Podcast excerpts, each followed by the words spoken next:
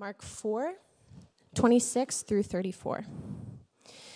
And he was saying, The kingdom of God is like a man who casts seed upon the soil. And he goes to bed at night and gets up by day, and the seed sprouts and grows. How he himself does not know. The soil produces crops by itself first the blade, then the head, then the maturing grain in the head. But when the crop permits, he immediately puts in the sickle, because the harvest has come. And he said, How shall we picture the kingdom of God? Or by what parable shall we present it? It is like a mustard seed, which, when sown upon the soil, though it is smaller than all the seeds that are upon the soil, yet when it is sown, it grows up and becomes larger than all the garden plants and forms large branches, so that the birds of the air can nest under its shade.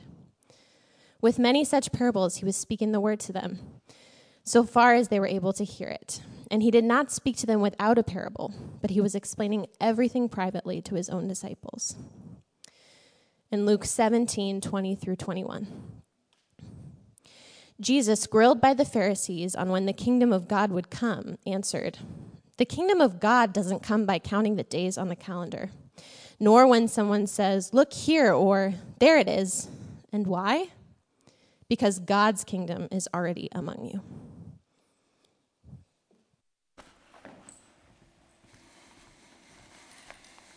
Morning, everyone.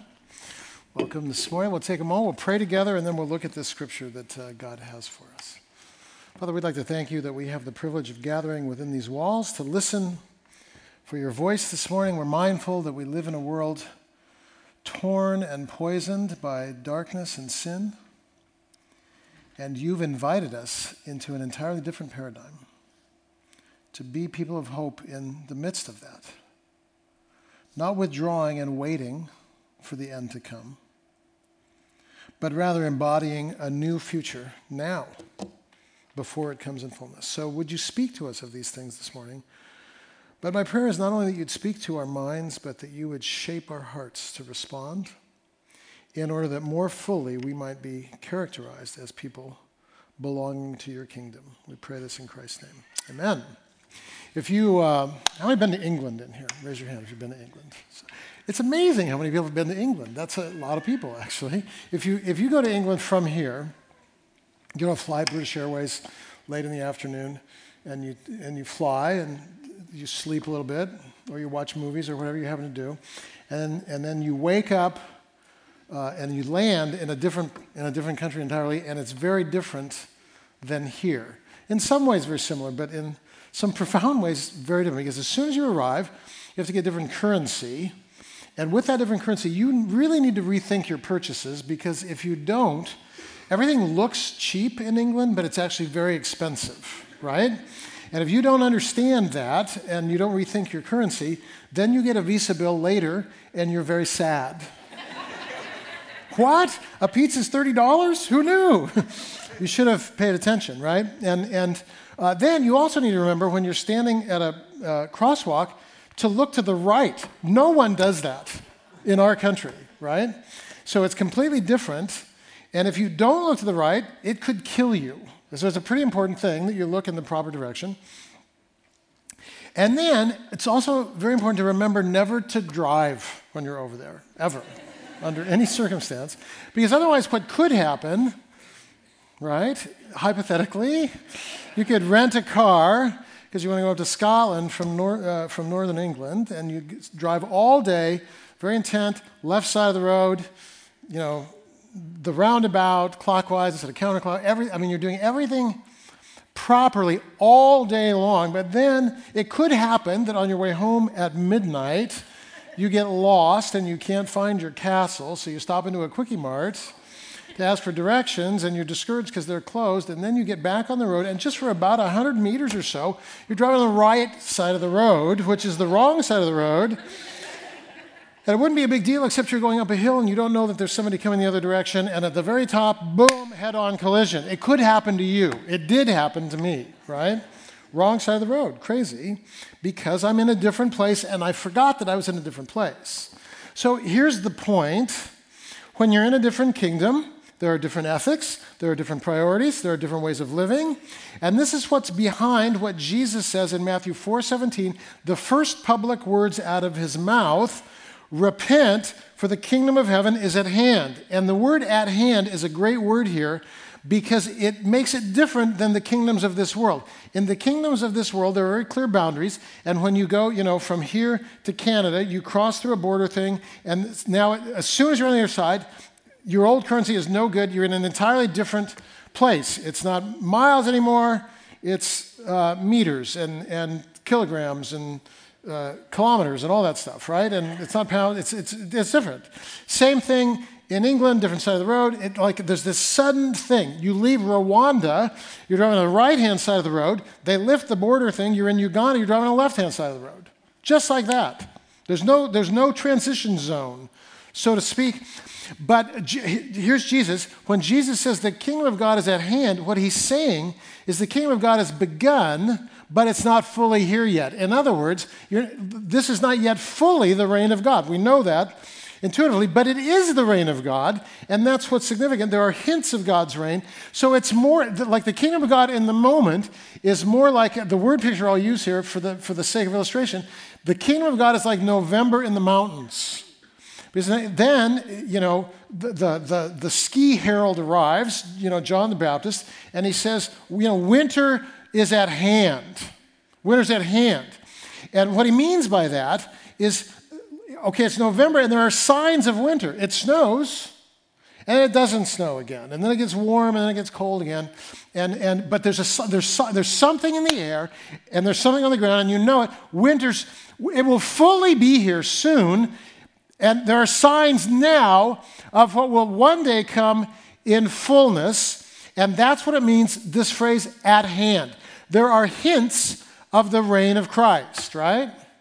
And then in Matthew 4 17, that same passage, not only is the kingdom at hand, but we're told there to repent because the kingdom of heaven is at hand. And repent is a very interesting word because it's. Uh, misrepresented, I would say, often as, oh, repent. You know what that means? That means you got to feel bad about your life because God's mad at you because of some stuff you're doing. You got to stop doing that stuff. That's typically a paradigm of repentance, right? Stop it. You're messing up. Well, okay, in this case, uh, uh, and actually in every case, repent doesn't mean that. It like the word in the Greek language is metanoia, and it means it's less about feeling bad regarding something here, though that's included in it. But the much more of repentance is this I need to turn towards something over here. In other words, repenting, metanoia, means a change of mind, but what it really means is a turning. I'm, so I'm turning from the kingdom of this world. I'm turning from the kingdom of this world, and I'm turning toward now the kingdom of God. And I will live here, and I will align my values according to here. It's a new country. I've crossed the border already. And so now, in 2016, my intent is to live as a citizen not of the kingdom of Babylon, but the kingdom of this world. That, that's repent. I'm turning away from something, but not to turn away, but predominantly because I'm turning toward something. And I can't turn toward it unless I turn away, but the focus is on turning toward. Repent, turn toward the kingdom of God, right?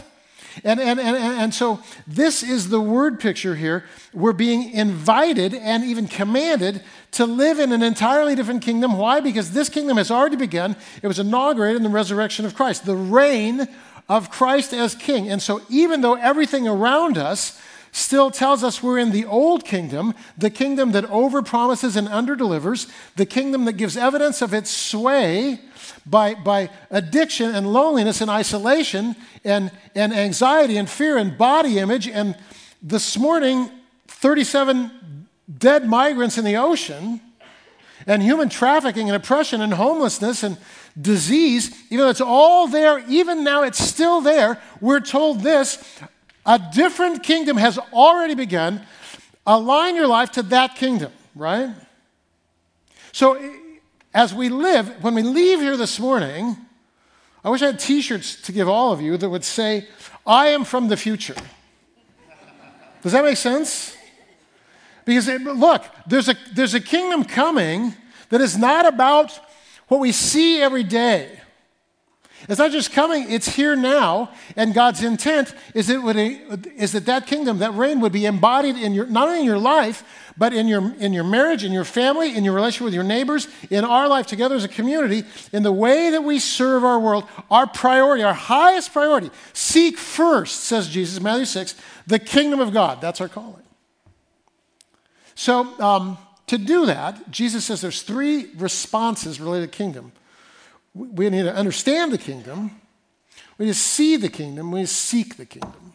So we're going to look at all three of those for a few minutes this morning. Understand the kingdom, seeing the kingdom, seeking the kingdom, because our desire is to be, as a community, kingdom oriented.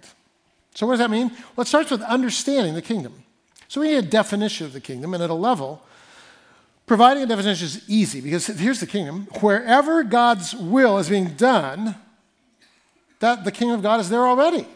Wherever God's will is being done, it's already the kingdom of God. So, you know, in Luke 3, John the Baptist shows up. He says, Hey, repent, the kingdom of God is at hand. And then um, uh, when people come to be baptized, he says, Look, you can't just be baptized. You, have to, you need to live differently. You need to repent. Repent means you need to move from this to this. And so then people say, well, what does that mean? What does that look like? And, and John the Baptist says, hey, the kingdom, predominantly in Luke 3, he says the kingdom is about generosity. So if you have two coats, give one away. It's pretty simple. Anybody have two coats? Ten, maybe? Uh, look, if you have extra, if you have extra resources, share them with those who don't have resources. It's the kingdom. Allow God's will to be done through you, and it'll bless other people along the way. So, but both the Old and New Testament offer words that kind of flesh out a more complete understanding of what the world would look like when the kingdom happens.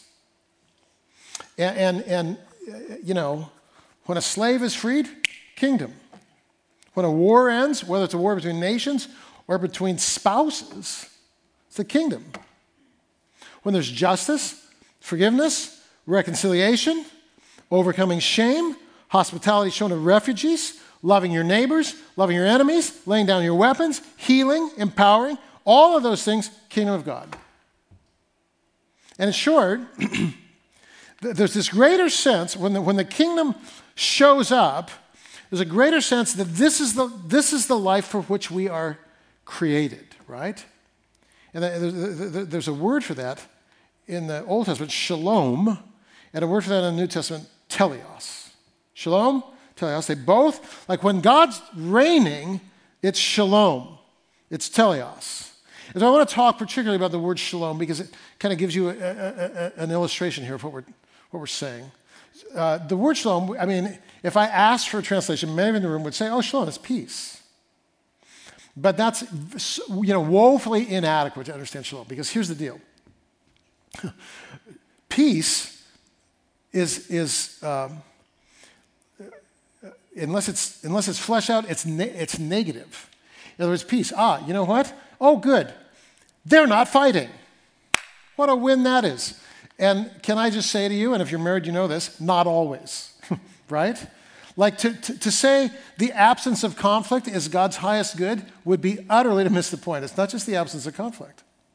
Shalom is embodied in, in this sense of uh, when, I'm, when I experience shalom, then there's a moment in my life when everything is perfect. That's shalom. Shalom is wholeness. And it, and, it ha- and it happens in all of our lives at moments, right? It can happen in uh, serving in a, in, a, in a community meal here. It can happen in serving in a homeless shelter. It can, it can happen in crossing a social divide. It can happen in participating in uh, a mission trip, as we saw in a video. It can happen in acts of reconciliation, acts of justice, but it can also happen in little, you know, uh, common ways, throwing a party for my neighbors. And we, can, and we can be sitting around a table and enjoying conversation and good food and laughter. And, and, and there's a moment right there with all of our neighbors, and we go, This is shalom right now. Paris happened on, on the same night that we threw a neighborhood party. And, and so uh, the party was at 6, and people had gathered, mindful of what has just gone down uh, the night before. And we had the news on when all of our friends arrived because we just wanted to see what had happened. And one of my neighbors just said, We need to stop right now and pray for Paris. Now, these are my neighbors. They're not, you know, church going people. We're going to stop and pray. And so here we are in, in, my, you know, in my living room. Iranian immigrant, atheist, guy who's been burned by the Catholic Church, and another neighbor. We just take a moment. We just take a moment. God of peace, would you pour your peace out on broken people in Paris right now? Do you understand? That's shalom in a that's a mustard seed. That's what, what was read here, the scripture. The kingdom's a mustard seed. It's little. It's not a big, I mean, peace didn't break out. But in that moment, that's shalom. When I'm, when I'm in a, a, a mountain lookout with uh, students in our wilderness program years ago, one from Germany, one from Austria, one from New Zealand, one from Mississippi, the most foreign of all. you know, and, and, and we're watching the sunset over the Pacific Ocean and, you know, Vancouver Island and Mount Baker's right behind us turning pink. And it's a moment of perfection. It's perfection. We're healthy, our stomachs are full, we're not cold, there's no bugs, we're from all over the world, and someone just says, We to pray, and right, so then here's a prayer of praise in German. Here's another one in German. Here's another one in, you know, a profound southern accent. Here's another prayer. And and and here are people, you know, gathered around from all over the world, and in this moment, we're praising God, and we're like this, could this moment please never end? That's shalom. And when there are moments in your life that you wish would never end, moments of perfection, that's your experience of shalom. The reign of God is happening in that moment, and it's creating you a longing for that which will someday come in permanence, but in the moment, it doesn't stay. It comes, it goes, it comes, it goes. The kingdom of God, if I were teaching a parable today, I would say this the kingdom of God is Snapchat, right? It's here, it's gone. It's here, it's gone. It's here, it's gone. And we say, oh, I wish this moment could never end, but here's the thing it does end. And yet, that's the reality. Why? Because Hebrews 2 8. Uh, we don't yet see everything subject to Him. So there's a moment of Christ's perfect reign, and then we turn the news on. Oh, that's right, another 37 dead in the ocean this morning. Well, there's a moment of beauty with friends, yesterday, me skiing with my neighbors. And then I'm here last night where I stay in the city, and, you know, there's police helicopters right over my head, and sirens and lights going on, and whatever's going on, I know this is not the kingdom of God. Because I'm not laying in bed going, I wish this moment would never end. this is far from perfection. There's brokenness in the world, and brokenness breaks through Paris, Mumbai, Ebola, nerve gas, sexual slavery in Seattle, refugees drowning because our, the soil of our world is poisoned by sin. And then beyond that, there are distractions to keep us from noticing just how bad things are. But in the midst of all of that, God's intent is that we would say by our very actions and lives, I'm from the future. I'm here to bring you good news that the world will not always be that way. So it becomes obvious why the kingdom is called the gospel of the kingdom, because the word gospel means good news. One author says it this way In a postmodern world devoid of any framing narrative that can make sense of the world, the Christian story offers a narrative of hope. This is the story in which we find ourselves when we believe the story, the gospel, and we enter into it. We become participants in the story. We're not just bystanders. You're not spectators this morning, you're participants. The story has a definite end in view, articulated by our God. It's a story with an end, an appointed end. The Apostle Peter speaks of this end as the restoration of all things. Paul says in Ephesians 1, verses 10 and 11, the end of the story Everything in the cosmos shot through with the glory of God. That's where history's headed. Wow, that's good news, right? And so the kingdom is about what God is doing, what God is for. God is for orphans finding a home.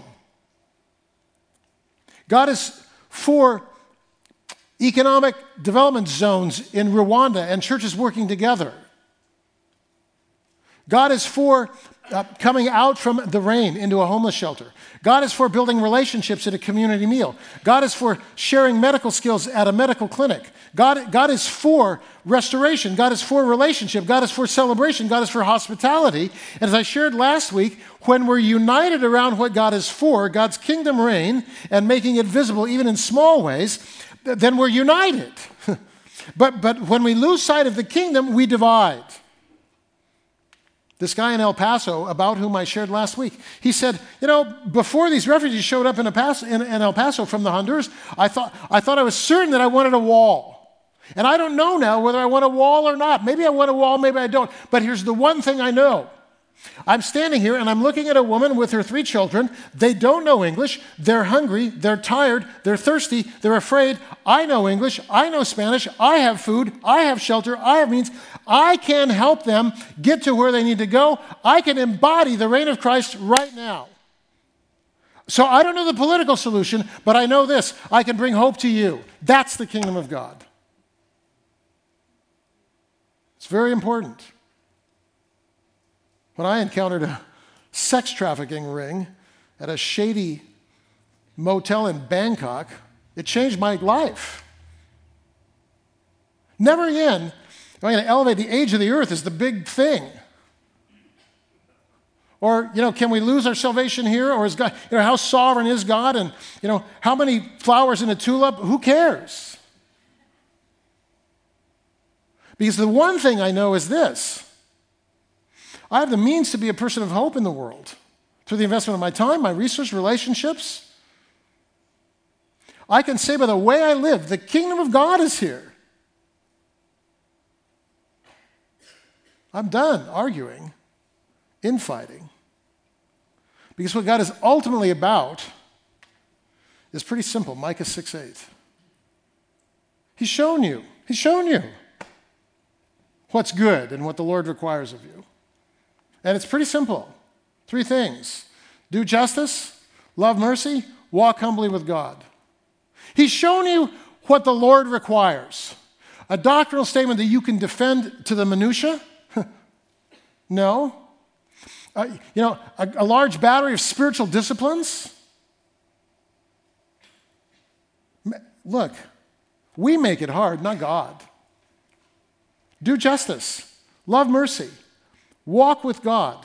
I speak on Micah 6 8 a lot because I wrote a whole book about that one verse, Colors of Hope. And because I speak about it a lot, people often tell me they've never heard this message. One guy said to me, like I'm in my 30s, he said, grew up in the church, and my whole life I heard what God is against. The gospel, the good news, is framed this way Look, God is against and then the, list is long if you're in a conservative church. It's short if you're in a liberal church. But here's the point God's against stuff, right? And so, so here's the gospel message stop it, because God's mad at you. Hey, can I just lovingly say that utterly misses the point? Yeah, there's stuff we're doing that destroys us. But if the megaphone is about what God is against, it's not the kingdom and it's certainly not gospel. In other words, good news. He, so he says to me, This is the first time I've ever heard the gospel articulated in terms of what God is for. And here's the good news, friends, this morning. Ultimately, God is for hope. God is for reconciliation. God is for ending shame. God is for reconciling uh, relationships. God's for ending war. God is for God is for justice. God is for mercy. God is, God is for forgiveness and restoration and overcoming body images and, and, and healing marriages and getting people off the streets and making people healthy. God is for hope. It's that simple. That's the kingdom. And so the news of the gospel is this the kingdom of God, it, you, look, don't withdraw to a cave and wait for it. It's here now.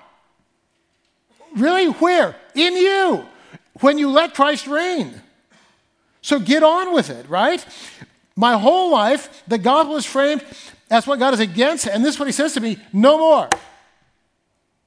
I want to go back into my neighborhood now and be a person who embodies the hope that there's a different world. It's here now and it's coming in fullness. That's what we want to be at Bethany, friends. A community that by our life together embodies the reality that the reign of God has begun. We want to be people of hope. That's the kingdom. And so, right, we need to understand the kingdom, definition. We need to see the kingdom. We need illustrations. Well, if that's the kingdom, what does it actually look like in practice? And, and uh, you know, in the Bible, there are passages about the kingdom, and they're, they're scattered throughout the Bible, but like if you want a concentrated version of the kingdom, like if you want a reduction sauce of the kingdom, you want to go to Isaiah, right? Because Isaiah is the best articulation of the kingdom in the sense that all, scattered throughout the book of Isaiah, there are, there are these snapshots of what the kingdom looks like. Isaiah chapter 2, verses 1 through 4, for example. When the kingdom of God shows up in fullness, every nation will join hands, every tribe will join hands, and they will say, Isaiah 2, Come, let's ascend the mount of the Lord, so critical, let's ascend the mount of the Lord together that the Lord will teach us his ways. We'll be reconciled. There will be justice. There will be forgiveness. There will be restoration. We will melt our weapons down into tools of agriculture. All war done. That's the kingdom of God, friends. No more war. Isaiah 2.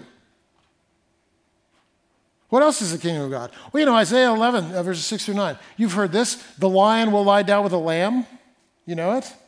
So this is some kind of environmental restoration and the end of kind of predator prey relationships. And it's open to you know, widely divergent interpretations, but what we know is that the world then becomes a safe place, and not just a safe place, but a safe place for all creatures. That's, and that's beautiful.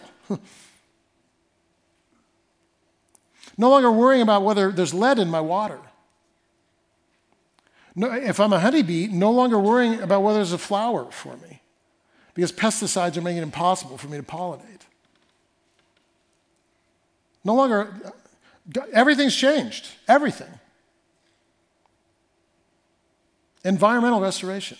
There's justice, Isaiah 65, 21 and 22, uh, where, uh, where Isaiah says, Look, no longer will one plant and another eat. Does that ever happen? One plants, another eats. Absolutely. You know, working for the people means working not for you. Or uh, working hard in a, in a free market society, but not making a living wage. So you're not enjoying the fruits of your labor. Either way, capitalism, communism, socialism, gone. No longer will one plant, another eat. No longer will one build a house, another occupy. But from, from that day forward, when, when Christ reigns, look, if one, if one plants, one eats. If one builds, one occupies. Justice. Slavery, done. The, the, all the brokenhearted bound up, loneliness and isolation, fear. And then, you know, the most beautiful passage, Isaiah 25, I'll just read real quickly for you. One particular passage uh, speaking of this great banquet, because the kingdom of God is a massive um, um, emphasis on, in a sense, celebration. The Lord, the Lord, the Lord will prepare for us a lavish banquet for all the people on this mountain. People are sitting on the mountain. Banquet of aged wine, aged wine, more than a year old, more than $1.99 a bottle, somehow. Choice pieces with marrow and, and uh, so good meat, refined aged wine. On his mountain, he will swallow up the covering, which is over all the people, the covering, that this, this dark pollution that bends our hearts towards sin. The veil, which is stretched over the nations. He'll swallow up death for all time, wipe tears away from every face, remove the reproach of the people from all the earth.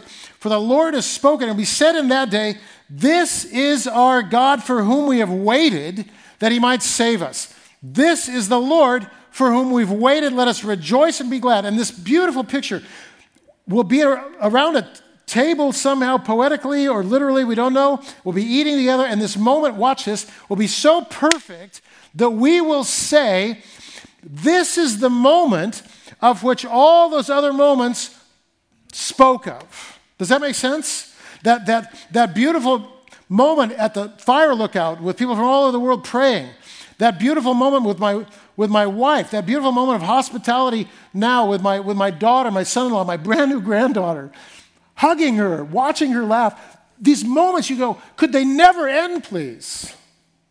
And then, and then, right? Snapchat, gone.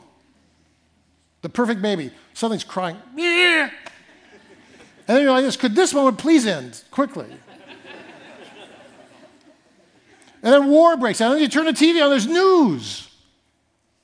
And the, and, the, and, the, and the hope of the kingdom is a vapor. And then, and then the day comes, and it comes when we're around this table together, and it's perfect, and we know this. From this day on, it never ends, and we say, This is what our heart was longing for forever. Bless the Lord. This is the kingdom of God. We see it in church examples. My friend Scott, who runs, uh, uh, uh leads Bethany North, they do a community breakfast on Aurora, offering food and friendship to folks overcoming meth addiction. And in December, uh, 200 new coats, 100 new scarves, 40 walk, handmade walking sticks made available. And this is the sense in which the king's like a mustard seed. You're like this, yeah. What's one coat anyway? What? Are you kidding me? Buy a new coat and donate it? How does that solve Paris or gun violence or oil spills? Well, here's what happens you buy a coat, you donate it, and a woman shows up uh, for the CBA, the community breakfast, in January. And another woman says to the one who shows up, I love you, your coat. And she then says, Yeah, this coat, I got it here in December. And then she says, First new coat since I was a child. and then she says, In the moment that's the kingdom, don't I look beautiful right now? Do you love that? Don't I look beautiful? Yeah. Yes, you do. I can't solve Paris. But John the Baptist didn't ask you to solve Paris. he said, hey, if you have two coats, give one away. And in so doing, in a mustard seed fashion, you, you set in motion the reign of God and, and you give people longings for that which will one day come in, in completion the reign of Christ, the beauty, hope, restoration, forgiveness, and healing that is the reign of Christ. Lots of ways the kingdom is breaking into the world as we work together as a church. Costa Rica, Rwanda, homeless shelter, community meal, medical clinic, Aurora Commons partnership, lots of ways. Lots of ways to get involved. And, uh, beyond programs, all of us have the opportunity to embody individually the kingdom. My friend Nora was in the original Iraq War back in the early 90s. And uh, so the, the Republican Guard, or whatever they're called, had, they had surrendered in mass because they were hungry. And uh, some soldiers ended up in a military, a U.S. military hospital. My friend Nora is a, is a nurse, and she's walking from bed to bed reading charts. And she's got a cross, you know, hanging on her around her neck, and one of the soldiers sees this cross, grabs the cross, yanks on it, pulls her face right up to his, and says, Jesus, just like that, profound. She steps back, afraid, points to the cross and says, Jesus, nodding her head. He says, Jesus, and he points to his own heart. She says, Jesus, and she points to her heart. And then he, does, he doesn't say anything. This is what he does. And he holds out his hands. I mean, do you understand? I do. She takes his hands and they, and they pray together. She prays for him in a language he doesn't understand. But in the moment, do you understand? Click, that's it. Snapshot of the kingdom. It's right there. We're not enemies, we're, we're fellow citizens of Christ's reign. And we love each other. This is the kingdom of God. Little moments of shalom. So, what do we do with this? Well, our calling is to seek the kingdom. In other words, we need to realign our lives according to the kingdom. And why? Because in Luke 17, Jesus says that the kingdom is actually already here. Wherever God's will is made visible, then the reign of Christ is seen. We pray this, don't we? May your kingdom come, may your will be done on earth as it is in heaven. And yet, when we pray it often, what we've been taught is by praying, May your kingdom come, may your will be done, we're praying for the return of Christ. And I'm here to tell you that when Jesus teaches us to pray and he says, May your kingdom come, may your will be done, he's not saying to you, Hey, wait for my return because then I'll make everything right. Though that's true. What he's saying is when you pray, May your kingdom come, may your will be done, give a coat away, throw a party, forgive someone. Because you're not called to live this disembodied eschatology, uh, you know, things regarding the end of time, whereby you're just waiting for Jesus to come in and do all the work. Oh no, you are the presence of Christ. As we've already seen in this series, you are the presence of the resurrected Jesus, and the reign of Christ has begun now. And so Jesus is telling us the kingdom is here. It's here now, even though we don't yet see everything under the reign of Christ. We see Christ and we embody Christ. Christ is not Lord elect, Christ is Lord. And so Jesus' first words, Matthew 4 17, repent, for the kingdom of God is at hand, means this embody now in the present the future hope. You are from the future. As a baptized believer, this is my confession. I'm from the future. I've seen and tasted the powers of the age to come. I'm from the future. I've seen where history is headed. I've seen that the future belongs to Christ. And so I have escaped the matrix of Babylon's dominant paradigm of power, lust, greed, shame, fear. I'm living in a new reality faith, hope, and love. I'm from the future. Do you see the future? It's a future of peace and nonviolence. And so, if it is a future of peace and nonviolence, be about peace and nonviolence. If it's a future of forgiving, forgive. It's a if it's a future of imparting hope, impart hope. If it's a future of, of, uh, of breaking down dividing walls, and it is, then break down dividing walls. If it's a future of putting an end to bitterness, then put an end to bitterness in your own heart. If it's a future of generosity, then be done with greed. If it's a future of courage, then be done with fear. If, if it's a future of, of, of love, then be done with self loathing and self pity and shame and pride. Be done with this kingdom and be in this kingdom. If it's a future where life in the womb matters, then protect life in the womb. Where life of the elderly matter, then protect life of the el- elderly. Where life of immigrants matter, then protect the life of immigrants and the lives of oppressed and the lives of the homeless and the abused and the marginalized. All these matter to, to God. Do they matter to you? They should. It's your kingdom. This is the meaning of Matthew 6. In a world preoccupied with gaining, over here, what God wants to freely give food, clothing, shelter. We're anxious and afraid and addicted and overweight and we don't sleep enough, and God wants to fix that. Not through a self improvement program, but by turning away from that paradigm entirely and saying, do you know what? This is what I want to be about God's reign. Hope, mercy, justice, reconciliation, forgiveness, generosity, healing, peace, I'm in. I'm in. Seek first the kingdom of God, God will take care of you in every way. In other words, if there's a new king, new kingdom, then turn your focus away from daily provision and begin focusing instead on the role God has for you in this story of hope. Because here's the deal if you've driven on the right side of the, uh, of the road your whole life, I'm here to tell you it's time to change. And changing requires, Romans 12, a renewing of your mind. So you see now that you are in a new kingdom of hope, and there in that kingdom, God is asking you to serve Him. Seek first the kingdom of God, He'll take care of everything. Here's how we respond this morning. You've received a passport coming in with Alex's story on it. The bottom of the passport is intended to be your story. Alex tells us what transformation God's doing in his life. Would you please write on your own passport what transformation is God doing in your life right now?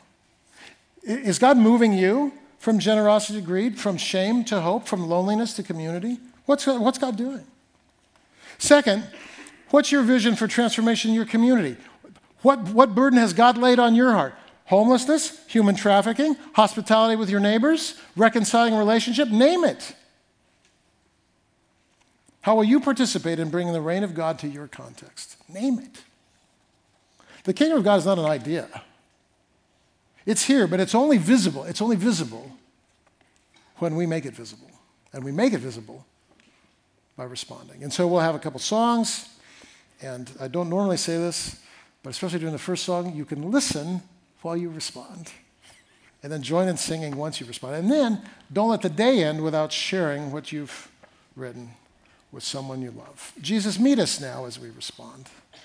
Our desire as a community is to be known as people of hope because of the good news that the kingdom of God is here now. May, through our life together and our life individually, our lives individually, may, may your reign be seen. We pray in the name of Christ.